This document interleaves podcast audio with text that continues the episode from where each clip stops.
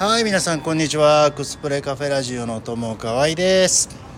今日は水曜日、え東京は朝から暑いです。最高気温今日27か8まで上がるんじゃないかなということで今日は薄着で、えー外出しています。今日はちょっと、えー1月に始めた、えー YouTube 作成制作か。えーそこから、えー実際5ヶ月やってみて、えー実際自分が何を学んだのか、えーどんなところが難しくてどんなところは意外と簡単だったかなんて話を少し、えー音声にまとめてみたいと思います。はいえー YouTube 実際ね、えー番組を今まではまあずっとあの YouTube を利用はしてたんですけど自分でなんかチャンネルを作って自分を自分自分で何かを撮影して、えー編集してそれをアップロードするみたいなことっていうのはやっぱりちょっと今までねなんか少し自分にとってハードルが高いなっていうふうに、うん、思っていてやってみたいけどうんでもなんかちょっとカメラとかも必要じゃないかなとかあと編集ソフトなんかもちょっと、うん、わざわざ調べてやるほどでもないかなっていうまあいつものねあの悪い言い訳、うん、自分がやらないことに対しての都合のいい言い訳を自分の中で探して、えーなんかちょっとこうまあいいかっていうところでねあんまりやっていなかったんですけどまああの1年の初め1月に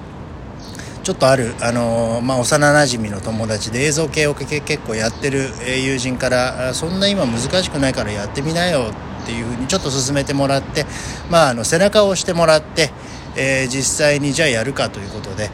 えーやって始めました。うんでまず一番最初にやったことっていうのは、えーパソコンの購入、うん。えーやっぱり YouTube 動画のファイルっていうのはあの結構やっぱり容量も大きかったりあのやっぱ回線が結構あの通常よりもあの大きい回線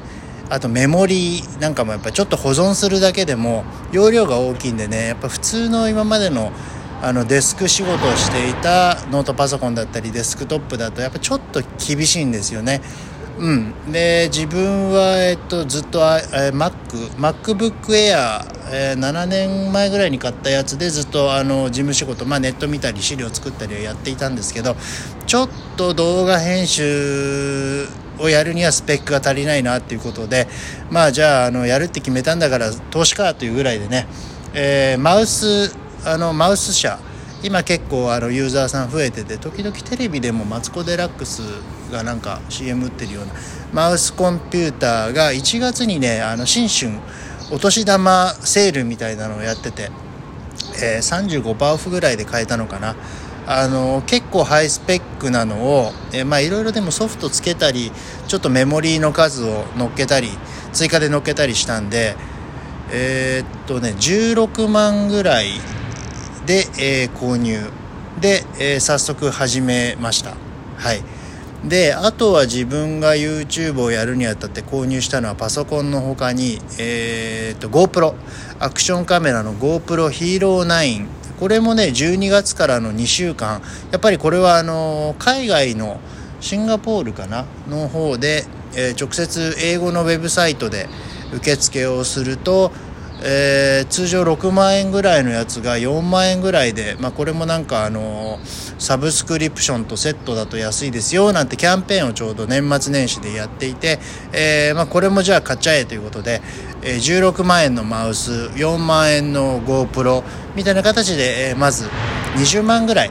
かけました。であとは、えー友達とシェアをしようっていうことで、えー編集をどうしようかっていうふうにあのちょっと話した結果、えー編集ソフト動画編集のために Adobe の、えープレミアプロを、えー選びました。で今えっ、とね編集ソフトは、えープレミア以外にもあのダヴィンチって言われてるやつであったりね無料で使えるやつもあったんだけどまあこれはいろいろあのまあ私より詳しい人のねやっぱ意見を聞いて長くやるんだったらという視点とあとはまあしっかりしたものを簡単につなげて、はい、あのアップじゃなくてね、ある程度交換を入れたり、えー、まあ、テロップであったり、あのモーションピクチャーを前後で入れたりとか、細かい表現もやっぱりやるんだったら、アドビのプレミアがいいんじゃないかってことで、え、これはね、月々いくらぐらいで、これもね、なんか、あのキャンペーン中で、1ヶ月お試しの無料がついてね月々4000円か4500円で2チャンネル2台のパソコンにイン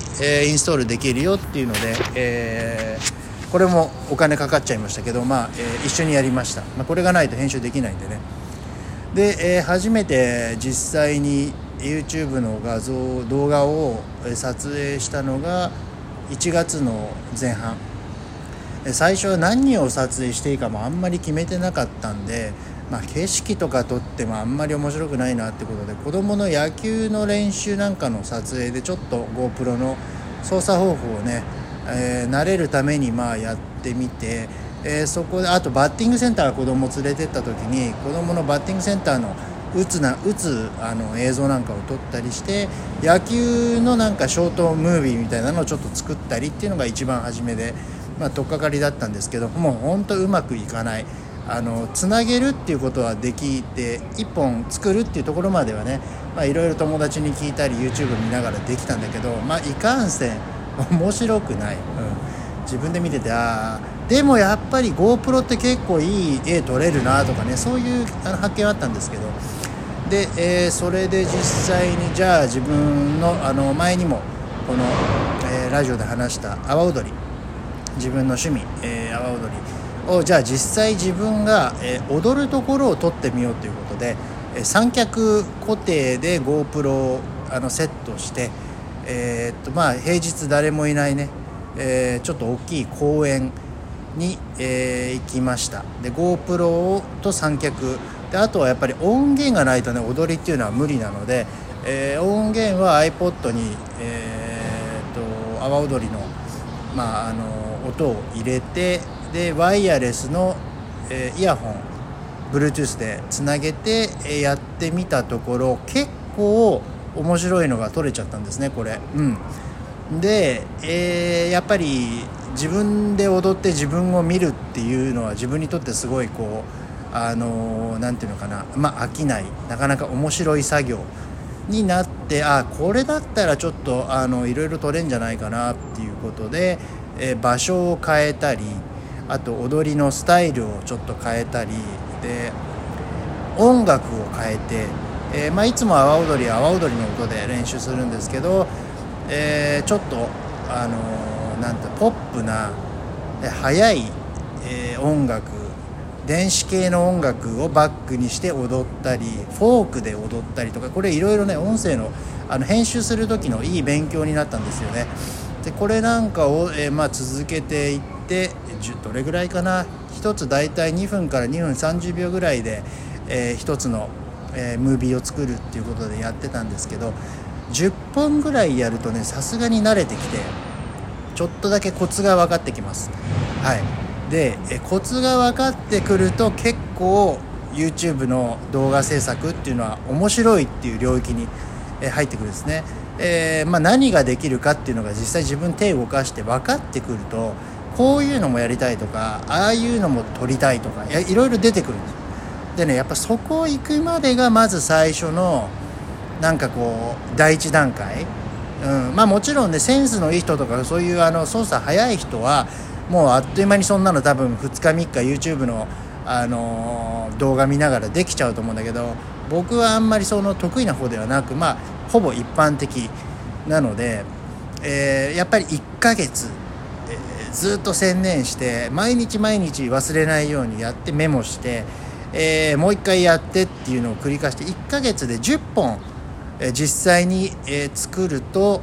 結構やっぱり1作目で作ったのと10作目で作ったの比較するとねレベルが違います。うん、であこういうものなのかっていうのがえー、気づいたことがまず一番まずやってよかったなっていうことで、